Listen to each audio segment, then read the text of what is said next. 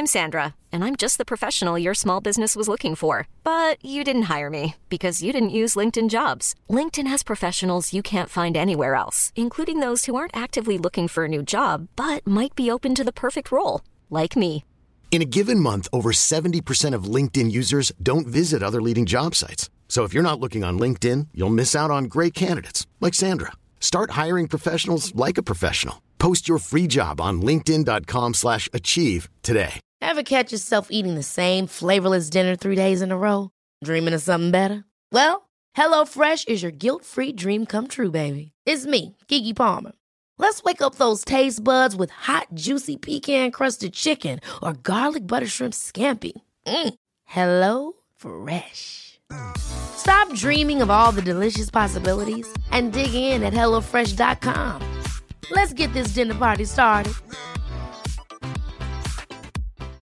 Millions of people have lost weight with personalized plans from Noom, like Evan, who can't stand salads and still lost 50 pounds.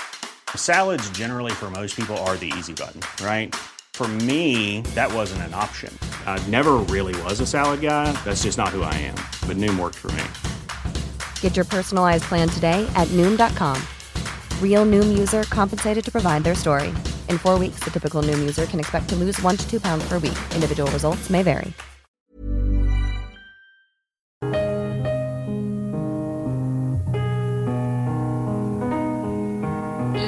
Della Bibbia. Ciclo di conferenze su I libri dei re, tenute al Centro Culturale San Fedele di Milano nel mese di novembre-dicembre 1993 da Monsignor Gianfranco Ravasi, docente di Sacra Scrittura alla Facoltà Teologica dell'Italia Settentrionale. Quarta conversazione. Sabato 11 dicembre. La storia dei re fino alla caduta di Samaria. Secondo libro dei re, capitoli 9 e 17.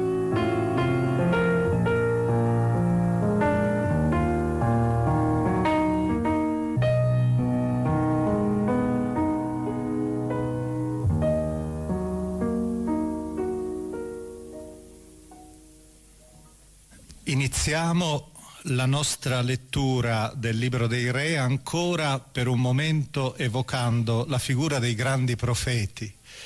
In questo caso dobbiamo completare il nostro ideale dittico che comprende nella prima tavola la figura di Elia, ma nella seconda, anche se in posizione minore, la figura di Eliseo il discepolo. Ascoltiamo subito il racconto della vocazione di Eliseo che è intrecciato con quel celebre capitolo diciannovesimo che nell'ultima nostra lettura abbiamo considerato come il picco forse dell'esperienza mistica di Elia.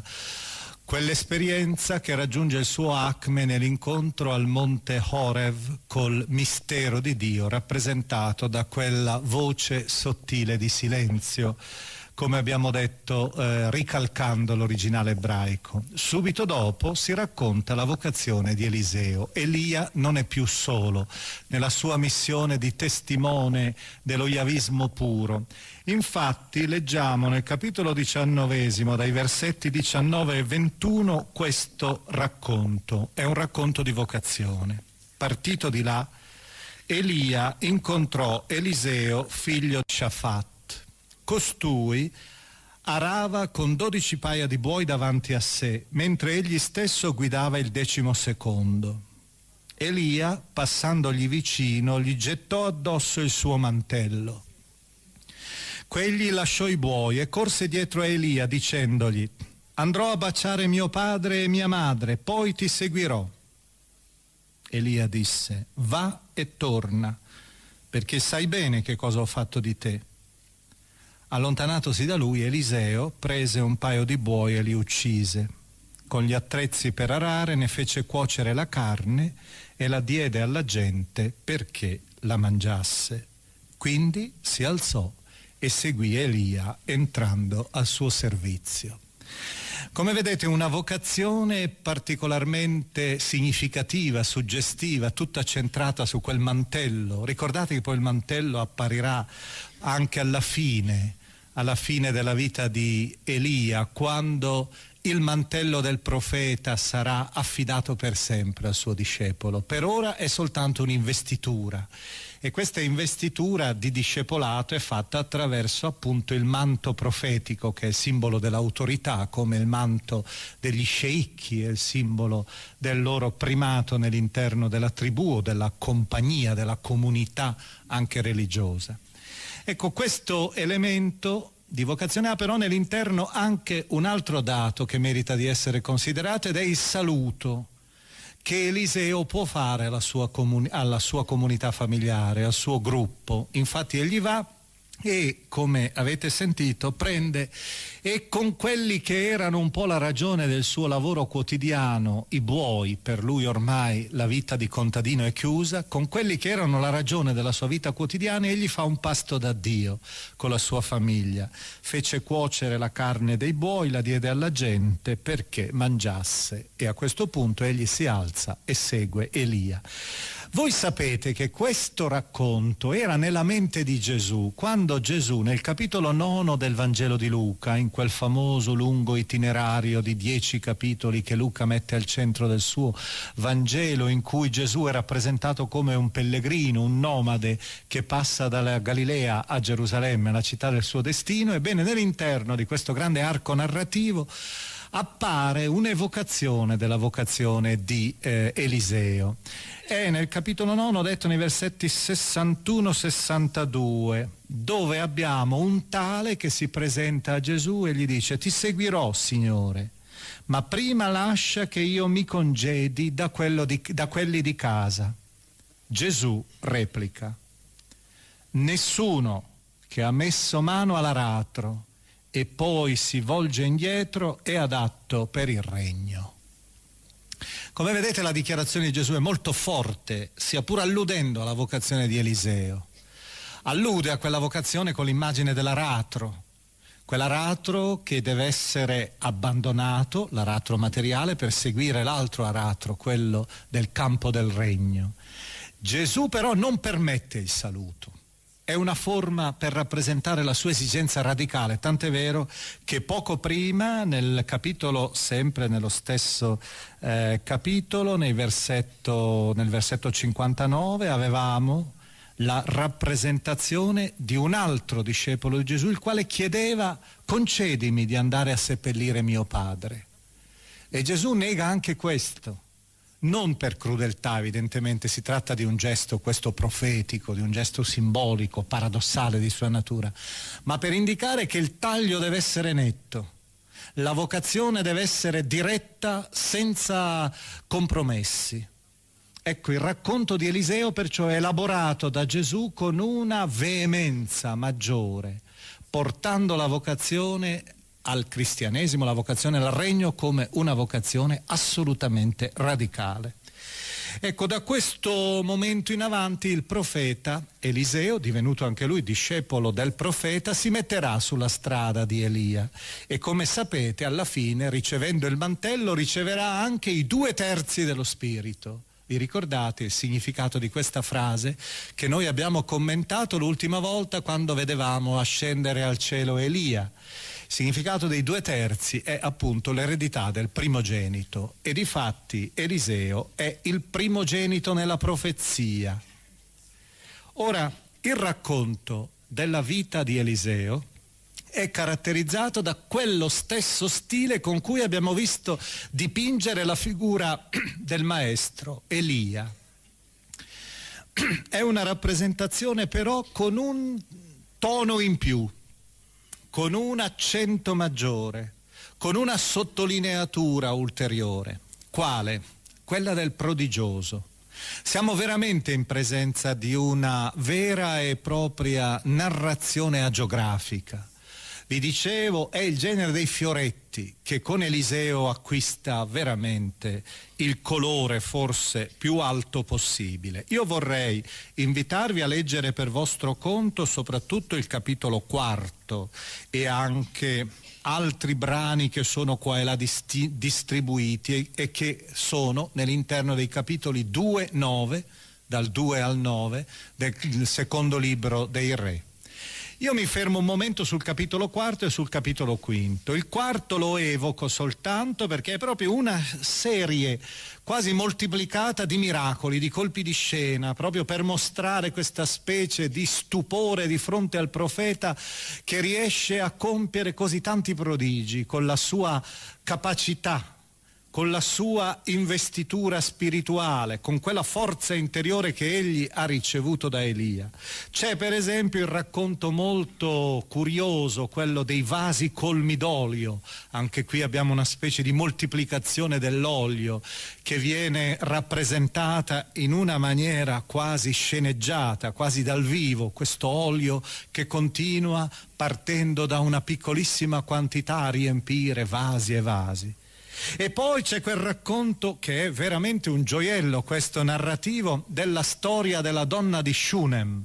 Questa donna che aveva ospitato con tenerezza il profeta, offrendogli anche, si dice esplicitamente, offrendogli persino la possibilità di avere una piccola camera al piano di sopra, in muratura, dove era stato messo un letto, un tavolo, una sedia e una lampada, così che venendo da noi il profeta vi si possa ritirare, si dice nel capitolo 4 al versetto 10.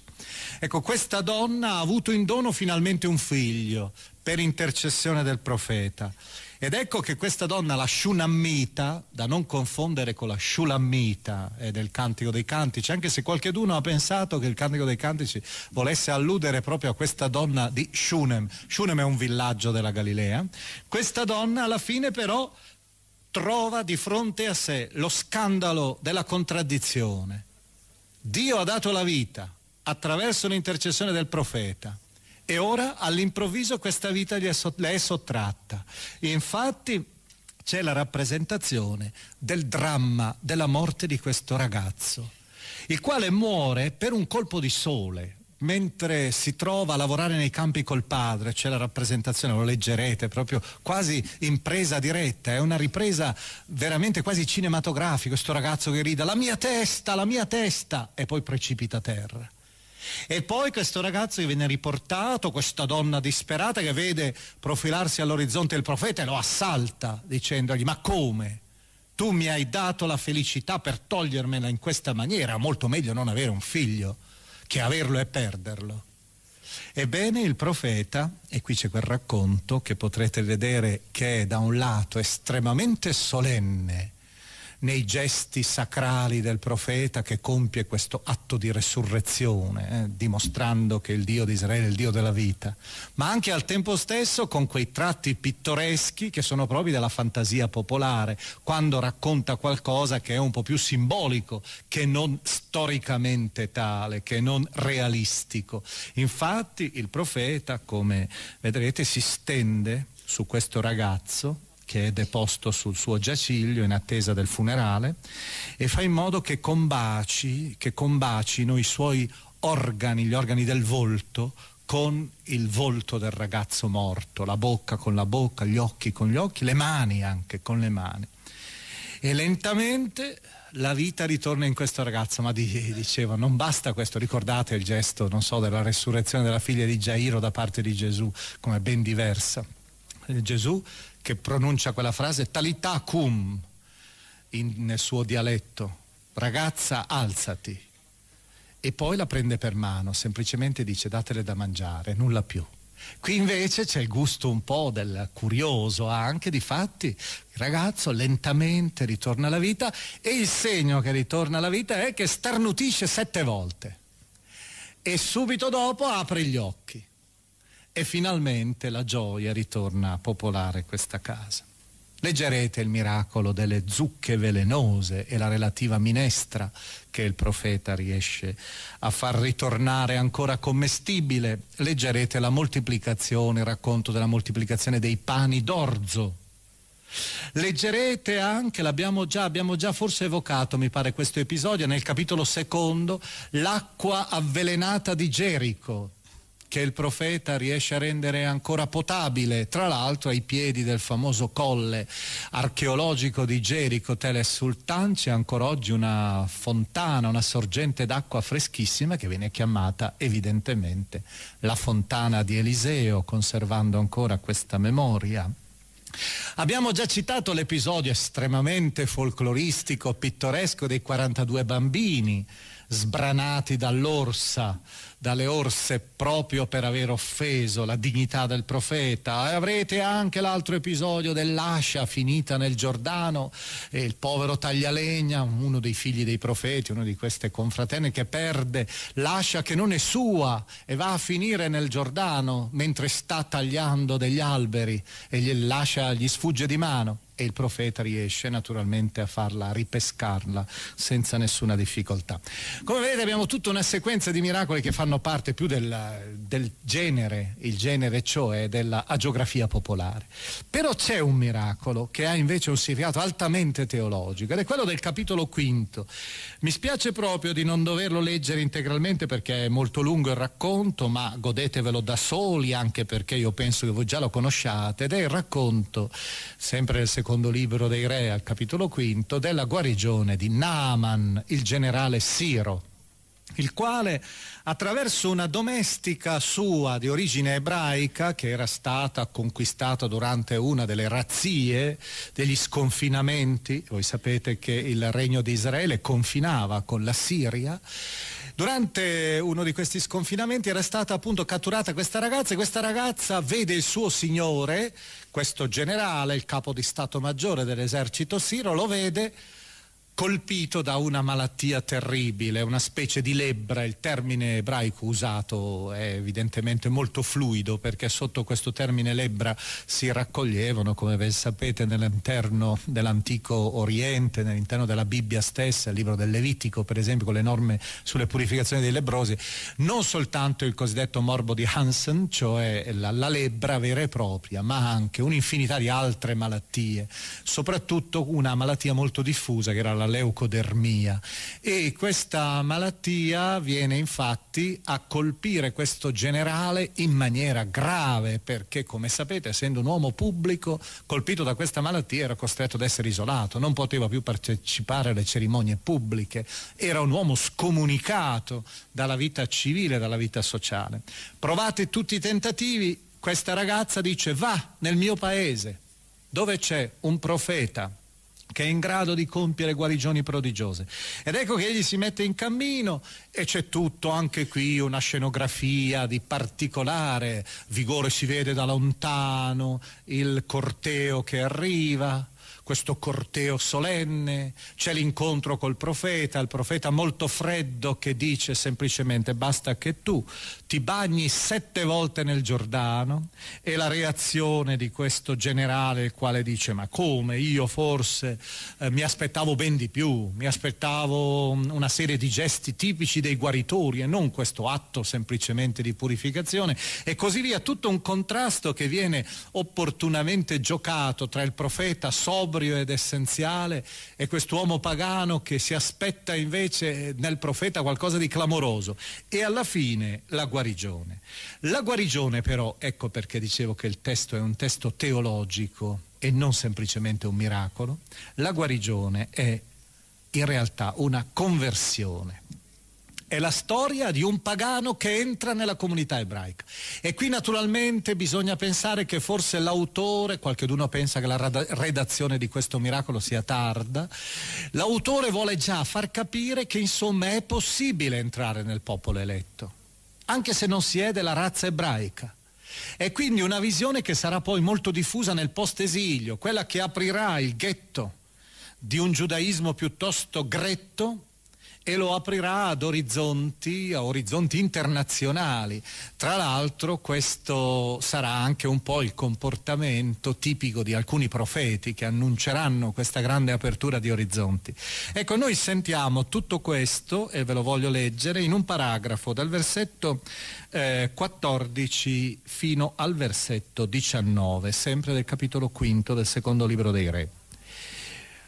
Il generale Naaman scese, si lavò nel Giordano sette volte secondo la parola dell'uomo di Dio e la sua carne ridivenne come la carne di un giovinetto. Egli era guarito. Tornò con tutto il seguito dall'uomo di Dio. Entrò e si presentò a lui dicendo, ecco la frase, attenzione a questa frase perché contiene il verbo della professione di fede e una professione di fede. Il verbo del confessare è conosco, so, e poi la professione di fede. È uno che sta convertendosi.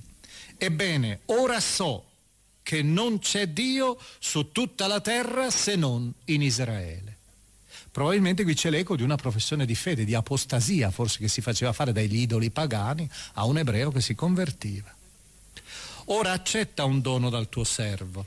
E qui c'è quell'elemento della gratuità della, della, grazia. Ci sarà il servo di Eliseo che poi dopo cercherà invece di avere dei beni, di avere una ricompensa. Eliseo invece ha ricevuto gratuitamente dà sempre gratuitamente, come tutti i grandi profeti, senza interesse. Quegli disse, per la vita del Signore alla cui presenza io sto, non lo prenderò il tuo dono. Naaman insisteva perché accettasse, ma egli rifiutò. Allora Naaman disse, ecco attenzione a questo elemento perché è un elemento abbastanza significativo. Se no, almeno sia permesso al tuo servo di caricare qui tanta terra quanta ne portano due muli perché il tuo servo non intende compiere più un olocausto, un sacrificio ad altri dei, ma solo al Signore. Tuttavia, il Signore perdoni il suo servo, se quando il mio Signore entra nel tempio di Rimmon per prostrarsi, si appoggia al mio braccio e se anch'io mi prostro nel tempio di Rimmon durante la sua adorazione nel tempio di Rimmon, il Signore perdoni il tuo servo per questa azione. E il profeta gli risponde, va in pace. E partì da lui e fece un bel tratto di strada e poi subentra il servo egoista, goloso per il dono. Che cosa vuol dire questa frase? Beh, ci sono due elementi da tenere presenti, sono interessanti per rappresentare l'universalismo e per rappresentare anche un po' una specie di diritto dei rapporti con la religione nuova di un catecumeno, di un convertito. Primo, vedete che il generale chiede una serie, un, una quantità di terra da poter portare là a Damasco, nella sua capitale, in modo tale da poter stenderla per terra e così sul terreno di Damasco e compiere lì i suoi riti, la sua preghiera in onore del Dio di Israele. Voi vedete che egli trasferisce una parte della terra santa nella terra pagana. C'è ancora un rapporto di tipo spaziale con la terra. Sarà in pratica il tempio consacrato e l'idea di, di un tempio consacrato in una terra straniera. Vedete, l'autore vuol dire, ma è possibile anche fare come una specie di oasi della terra promessa anche in una terra pagana e là adorare il Signore. Poi però fa anche un caso un caso che sarà affrontato per esempio anche da Paolo quando si tratta dei cosiddetti idolotiti, cioè cibarsi delle carni immolate ai sacrifici dai propri parenti ancora pagani, immolati agli dei pagani, dai propri parenti che sono ancora idolatri. Ebbene, che cosa dice questo? Io sono un generale, sono il comandante dell'esercito siro. Quando ci sono le cerimonie ufficiali nel tempio, nel tempio del dio lui dice Rimmon, in ebraico vuol dire il dio melograno perché era il dio della fertilità. Pro, più probabilmente però gli studiosi pensano che qui ci sia una deformazione della parola Raman, che era il nome del dio della bufera, della tempesta, quindi della fecondità, dio della tempesta Siro che è trasformato con la parola rimmon che tutti capivano e il melograno con tutti i suoi chicchi di grano era il simbolo della fecondità come ben sapete lo si taglia ancora oggi lo si mette sulle tende dei novelli sposi quando si celebra il matrimonio beduino proprio perché gli sposi schiacciandolo abbiano ad augurarsi tanti figli quando ci sono i chicchi di, dei grani del melograno stesso. Ebbene il profe, il, questo generale ricorda questo caso, un caso di coscienza. Come potrò io partecipare ancora al culto se sono ebreo? Ma d'altronde lo devo fare per la mia carica ufficiale. E il profeta gli dice, guarda, tu partecipa pure a quel culto, basta che tu nel tuo cuore sia sempre fedele al Signore. Il Signore perdoni, lui diceva, il tuo servo per questa azione. Il profeta gli dice, il Signore capisce e perdona. Vedete, è la partecipazione anche a un culto non ebraico, non al Dio del cielo e della terra di Israele. Ecco, abbiamo perciò nell'interno di questo miracolo anche idealmente la rappresentazione di questo primo flusso di popoli che da regioni diverse stanno camminando verso il Dio di Israele, sono incarnati nella persona di Naaman il Siro, colui che è stato guarito dalla sua grave lebbra, dalla sua grave malattia, per intercessione del Dio di Israele attraverso le acque misere si diceva non le acque dei grandi fiumi di Damasco, l'Abana e il Parpar, le acque di un misero fiume, il Giordano, acque però che sono profondamente purificatrici. Storia perciò di una conversione. Ebbene, noi lasciamo per ora Eliseo, lo incroceremo ancora per la strada, perché noi dobbiamo fare adesso un altro percorso, un percorso lunghissimo, un percorso secolare, di due secoli esattamente usando naturalmente tutta una serie di testi, numerosi testi, i quali ci mettono, ci presentano la sequenza dinastica di uno dei due regni. Voi tutti ricordate che alle nostre spalle sta quel famoso scisma. I libri dei re sono dei libri storici, raccontano certo una presenza di Dio ma nell'interno di vicende umane che sono anche, dicevamo, per molta parte anche verificabili. Alle spalle abbiamo grande, il grande scisma di Sichem, lo ricordate? Quando il discendente figlio di Salomone, Roboamo, per ottusità frantuma quel regno unito che era stato eretto da Davide e da Salomone. Il regno settentrionale, il più esteso, composto da dieci tribù e come ricordate, retto inizialmente da Geroboamo I, era stato un regno contrassegnato già da un peccato originale. E io penso che ve lo ricordiate. Vi ricordate quell'immagine dei due vitelli d'oro e due, eh, quelle due immagini del Dio, della fecondità che erano state poste a Dan, confine settentrionale a Betel, nel confine meridionale di questo regno che comprendeva il centro-nord della Palestina. Ebbene, nell'interno di, quel, di quei due emblemi si consuma già un giudizio che l'autore dà. L'autore che scrive queste pagine dovrà sempre giudicare negativamente questo regno, anche quando ha dei momenti di splendore. Perché? Perché è inquinato nella radice è inquinato per la sua idolatria. Il giudizio teologico che viene dato è un giudizio quindi che non coincide con quello storiografico, perché questo regno avrà dei momenti prosperi ed è anche più potente di quello meridionale, di quello di Giuda, ma quello di Giuda, perché a Gerusalemme avrà un trattamento di riguardo, nonostante che la dinastia davidica sia una dinastia il più delle volte pessima. Ma ho detto dinastia davidica, c'è anche una seconda ragione per cui il regno del nord non potrà essere guardato con amore dal narratore del libro dei re, il famoso storiografo deuteronomistico, vi ricordate? Qual è l'occhio di fuoco? È proprio il fatto che lì non c'è la dinastia davidica, da lì non verrà mai il Messia, per cui non c'è nessuna speranza in questi uomini. E di fatti c'è anche un dato storico, questo regno del nord vive di meno, due secoli soltanto, l'altro durerà quattro secoli, un po' meno, più secoli, e poi avrà una difficoltà, una debolezza quasi strutturale. Perché? Perché è composto da dieci tribù. E voi sapete che le tribù avevano delle autonomie, delle identità di cui noi siamo consapevoli ai nostri giorni e pensiamo che cosa vuol dire ai nostri giorni adesso questo rifiorire di identità, qualche volta possiamo dire persino tribali che sono legate a porzioni di terra limitatissime, per cui nazioni che prima erano insieme, vedete, si frantumano, ma si frantumano eh, nella maniera più oscena possibile, con la violenza più efferata, dimostrando che queste insorgenze tribali, queste identità tribali alcune volte hanno in sé una potenza, hanno in sé una forza persino cieca. E allora questo regno sarà sempre un regno, per usare un'immagine molto suggestiva di uno dei profeti del regno settentrionale che voi tutti conoscete, Osea, sarà un regno simile a una colomba che vola, non so se vi è mai capitato, che eh, nelle campagne è più facile che capiti che in città, che entri nell'interno di una stanza un uccello, un uccellino.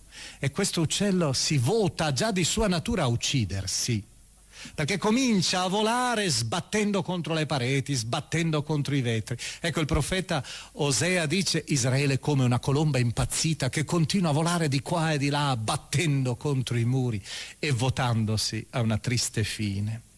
Il primo re successore di Geroboamo I, quindi il secondo re, colui che comincia una prima parvenza di dinastia, si chiama Nadab. Io ve lo voglio leggere, non perché Nadab sia importante, anzi vi accorgerete subito che regna soltanto tre anni, ma per farvi sentire almeno una volta qual è lo stile con cui la tradizione deuteronomistica, il narratore del libro dei re, costruisce i ritratti dei re. I vari ritratti in questa ideale galleria del regno del nord e del regno del sud, del regno settentrionale o di Israele, del regno meridionale o di Giuda. Hey, it's Danny Pellegrino from Everything Iconic. Ready to upgrade your style game without blowing your budget? Check out Quince. They've got all the good stuff, shirts and polos, activewear and fine leather goods, all at 50 to 80% less than other high-end brands. And the best part? They're all about safe, ethical and responsible manufacturing. Get that luxury vibe without the luxury price tag. Hit up quince.com slash upgrade for free shipping and 365 day returns on your next order. That's quince.com slash upgrade.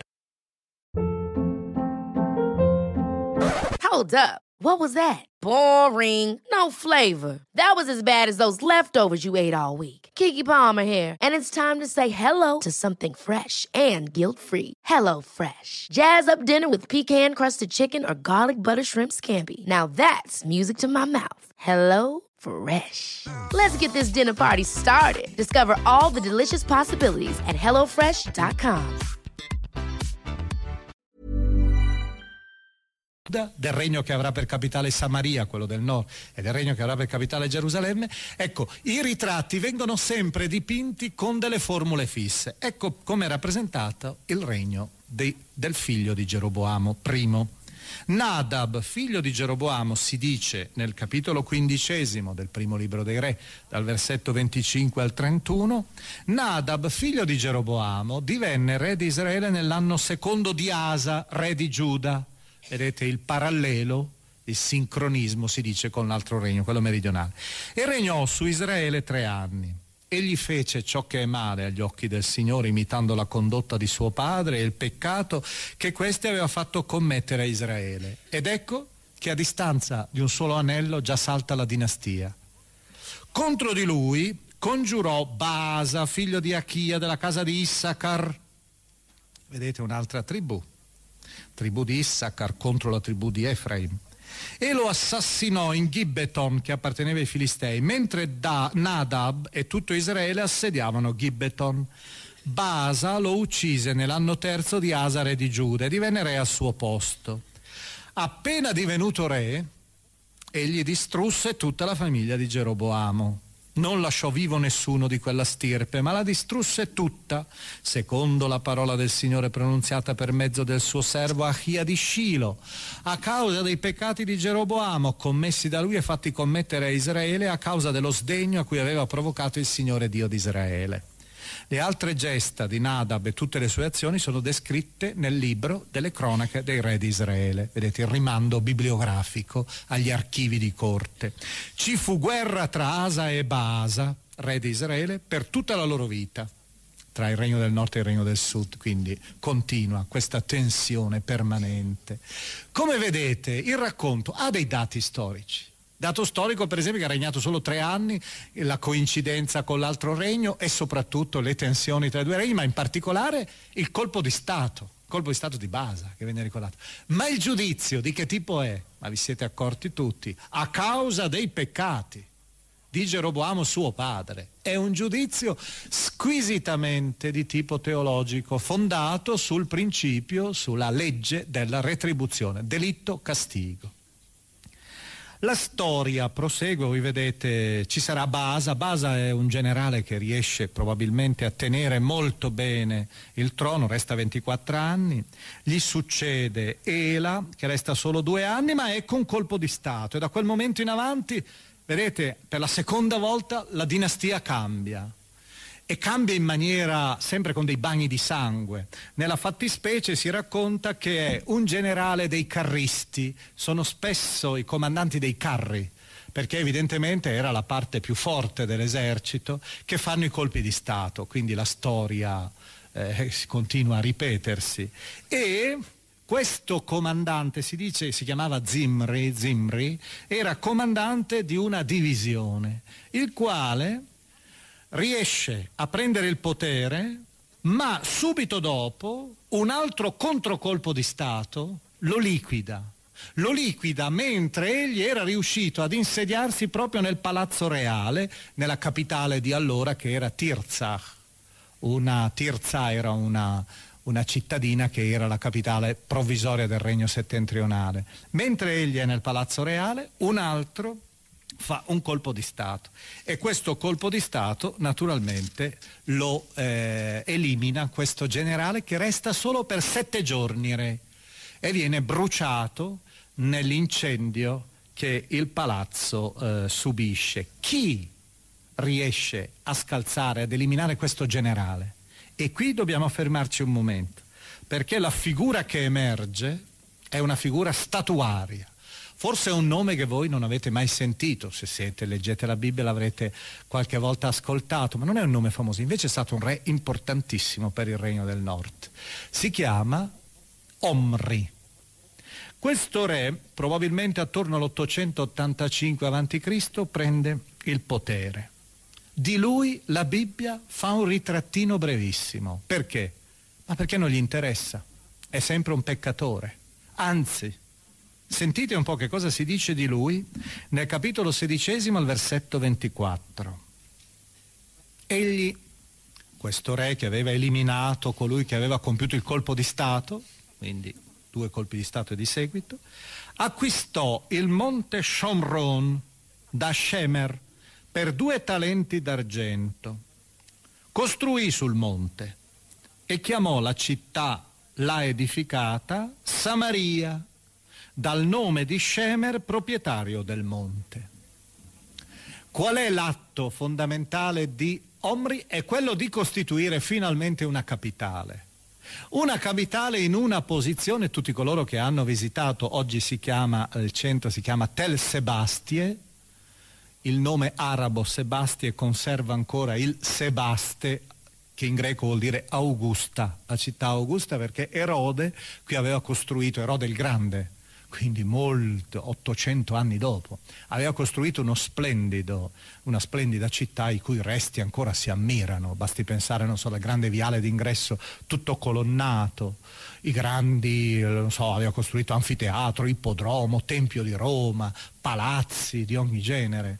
Ecco, il nome è stato conservato ancora nel toponimo arabo di oggi, Tel Sebastie e questo, questo, centro, che era stato costruito prima da Omri, si trovava in una posizione di prestigio, in una posizione centrale, e questo è un elemento importante, nella eh, regione settentrionale, ma anche in una posizione in pratica imprendibile, proprio su un'acropoli.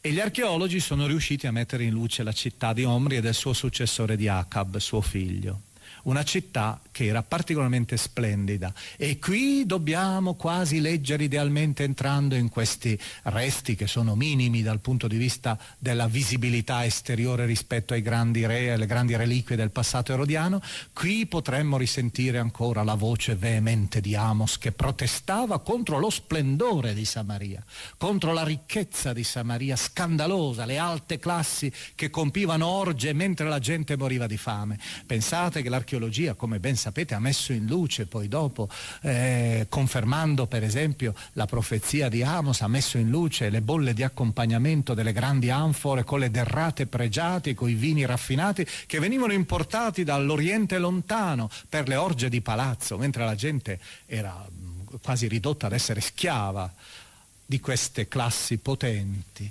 Ecco, una uh, città che ha in sé uno splendore, un splendore, uno splendore documentato dall'archeologia e che ha in sé anche questo nome, che vedete la Bibbia cerca di spiegare col nome del proprietario, Che sia questo il significato noi non sappiamo, Shemer.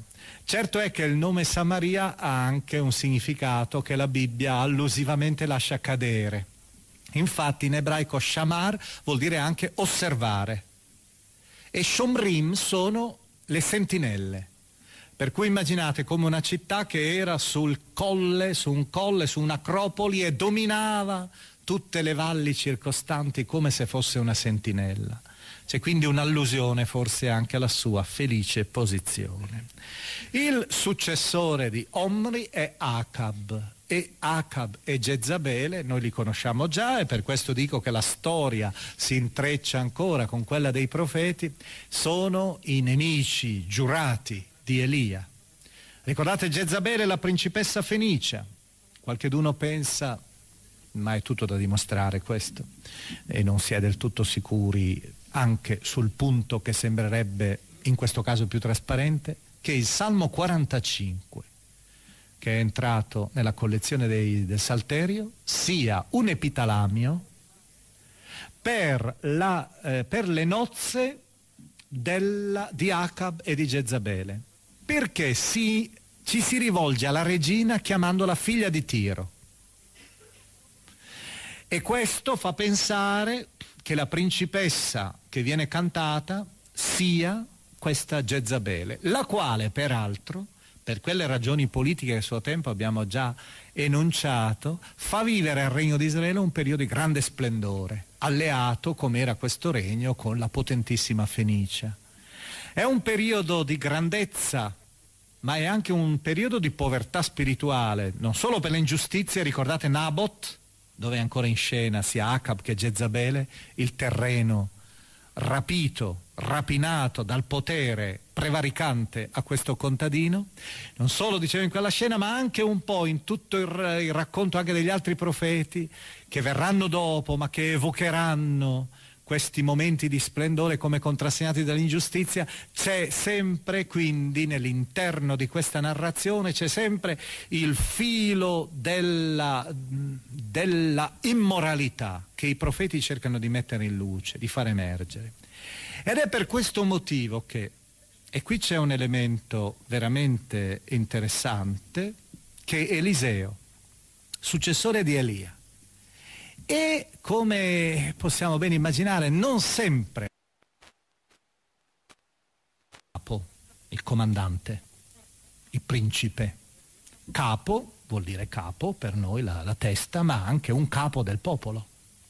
Ebbene, egli, Ieo, manda un'ordinanza con questo sinistro gioco di parole ai funzionari della capitale estiva, ricordate Israel, nella grande pianura dove il parco regale si era allargato, inglobando il terreno di, del contadino Nabot, manda ai responsabili, al prefetto e, e ai funzionari di questa città, manda un ordine, dice, se siete dalla mia parte, dice Jeu, e se obbedite alla mia parola, manda per iscritto, prendete i capi dei figli del vostro Signore e presentatevi domani a me a quest'ora in Israel. Un ordine di convocazione con chi? Con i capi del vostro Signore, cioè del re precedente. E questi si presentano naturalmente il giorno dopo a questo appuntamento, quando arriva il generale che è diventato nuovo re. E naturalmente presentano due mucchi di teste, di teste in questo caso.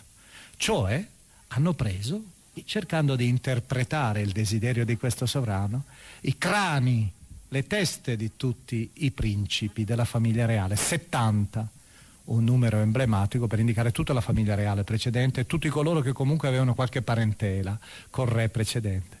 E che cosa fa Ieu? Ieu naturalmente può sempre recriminare dicendo io vi avevo detto soltanto di portarli qui da me, in presenza, però al tempo stesso fa preparare due grandi pile di teste all'ingresso della porta della città per far vedere qual è il simbolo del nuovo governo, un governo del terrore. E pensate, Jeu, che ha eliminato la dinastia, egli rappresenta la quarta dinastia. Ha eliminato la dinastia di Omri, non riesce a scuotersi di dosso il nome del grande fondatore di Samaria. Perché ve lo dico? Perché pensate, quando gli archeologi hanno scoperto il famoso obelisco nero, è un grande obelisco di basalto nero, lo chiamano l'obelisco nero, di Salmanassar III, un sovrano assiro che è vissuto dall'858 all'824 a.C., e hanno scoperto un riquadro in cui è rappresentato un re ebreo che è prostrato in adorazione per offrire il suo tributo di vassallo al potente imperatore assiro, hanno poi letto la scritta che parlava di Ieu naturalmente, ma questo Ieu veniva definito dall'impero assiro come della dinastia di Amri, cioè di Omri.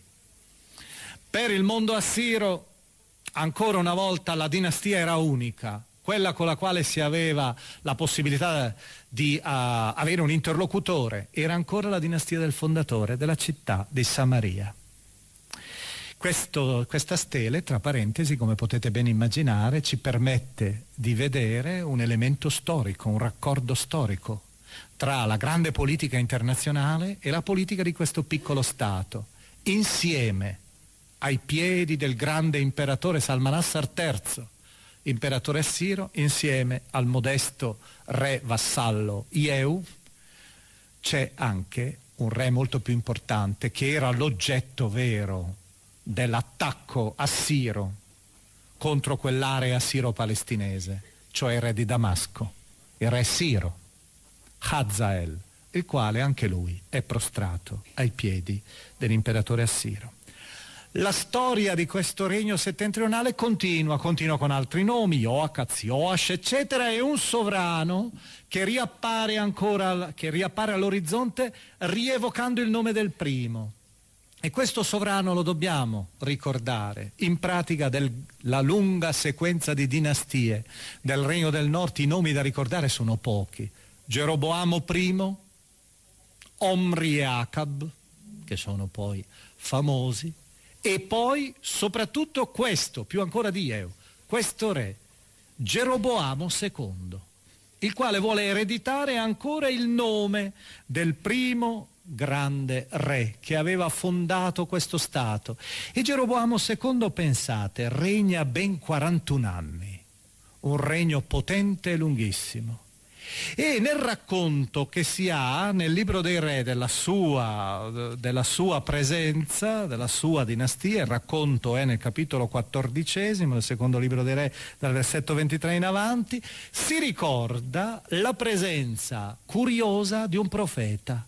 Si dice infatti che egli ristabilì i confini di Israele niente meno che dall'ingresso di Hamat fino al mare dell'Araba, quindi un immenso regno. Secondo la parola del Signore Dio di Israele, il mare dell'Araba andava fino al Mar Rosso. Secondo la parola del, eh, del Signore Dio di Israele, pronunziata per mezzo del suo servo, il profeta Giona, figlio di Amittai, di Gat Hefer, Vedete che entra in scena Giona. Di Giona noi non sappiamo nient'altro se non questo, perché quel racconto che c'è nei profeti e che va sotto il nome di Giona, che ha per protagonista Giona, è in realtà un racconto sapienziale.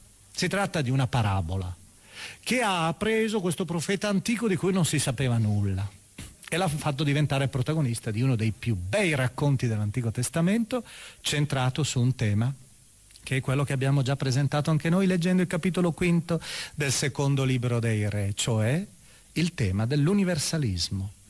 Geroboamo II, di Geroboamo II il libro re non dice invece quella notizia che noi abbiamo per altra parte.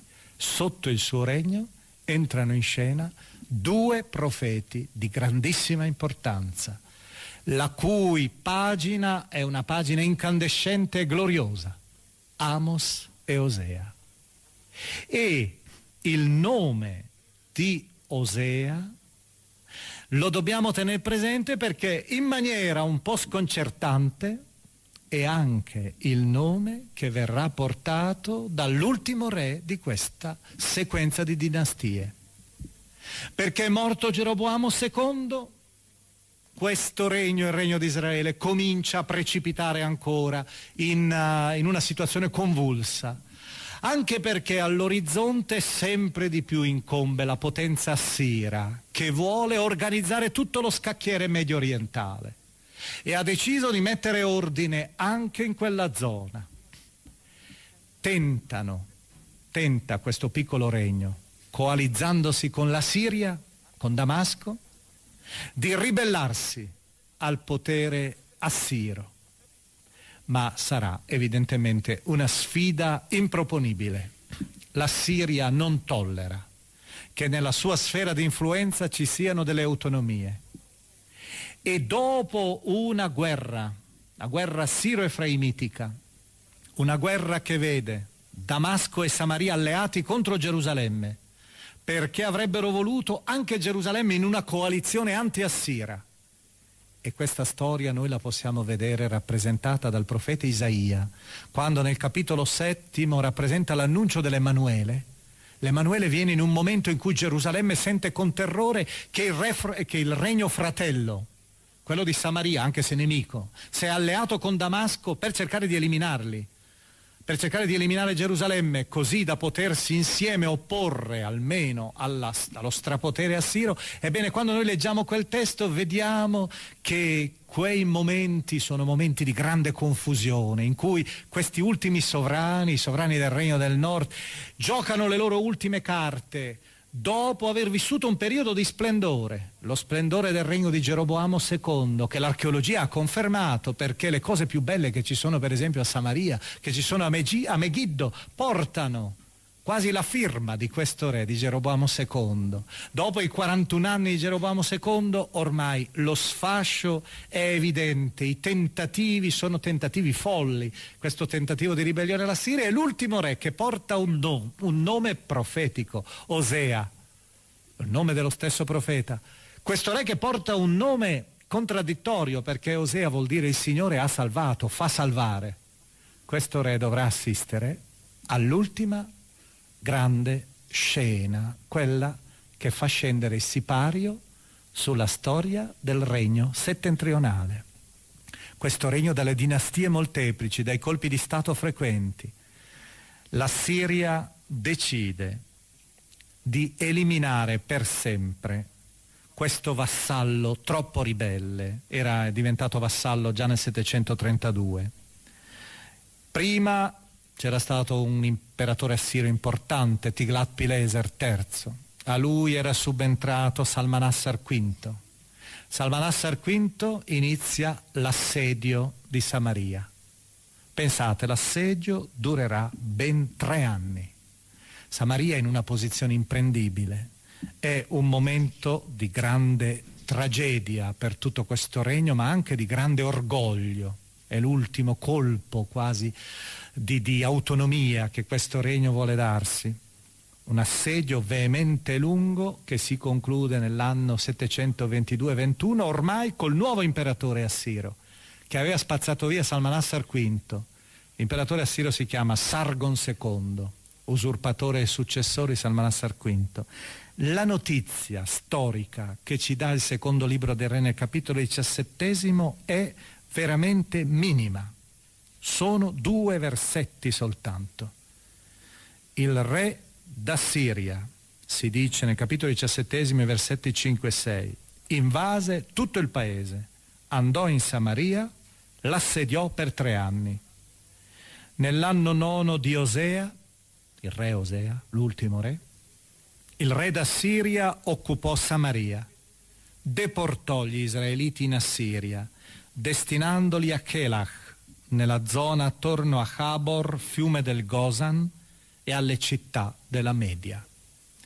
E messo, fatta questa dichiarazione, l'autore allarga il suo discorso in una riflessione di tipo teologico, una lunga meditazione sul peccato, che è stata la causa di questa tragedia che si è consumata. Una tragedia che darà origine a una razza inquinata, quella dei Samaritani, odiatissima dagli ebrei.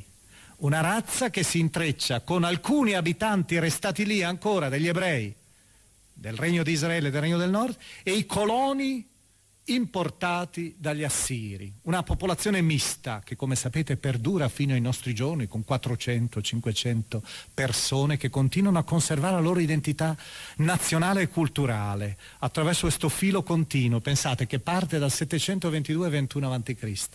Ma la finale io vorrei eh, descriverla, vorrei ricordarvela questa finale il crollo di Samaria, questa città bellissima doveva essere, posta su un colle domina, che dominava valli e valli, valli pietrose, le valli della Samaria, ma anche valli fertili, ve la, fertili, ve la vorrei ricordare con le parole di un cantore, un grande cantore, il quale anni pr- prima, forse, o in maniera contemporanea, aveva sentito che questo regno doveva crollare. È un contemporaneo comunque di queste vicende.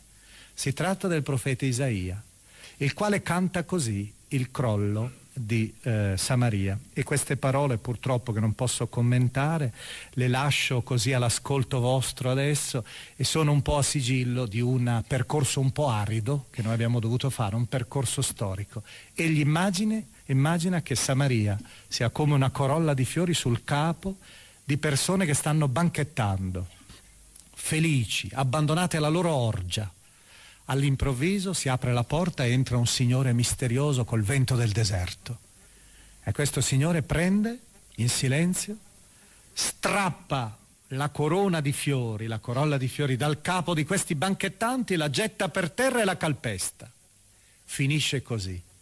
La corona, la festa dei benpensanti, degli spensierati, dei gaudenti di Samaria.